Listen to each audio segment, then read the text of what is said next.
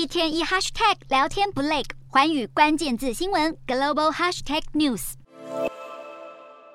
北韩领导人金正恩二十六号晚间出席了纪念宪法颁布五十周年的报告大会，是他执政以来首次出席宪法颁布的纪念活动。而他的父亲，也就是前任领导人金正日，则是从来没有出席过相关活动。专家分析，金正恩这么做，或许是想对内对外彰显他维护北韩体制的决心。金正恩当天也主持了劳动党的第八届中央委员会第六次全体会议。他在会议上表示，北韩在政治、军事、经济及文化等各领域大幅提升实力。二零二三年的重点目标将包含冶金、化学、电力等基础工业。北韩今年发射了数量空前的飞弹。如今，金正恩又强调，二零二三年要坚持反敌人斗争，并加强国防力量，显示新的一年北韩将继续进行密集的武器测试，加速军事建设。区域紧张情势恐怕只会进一步升高。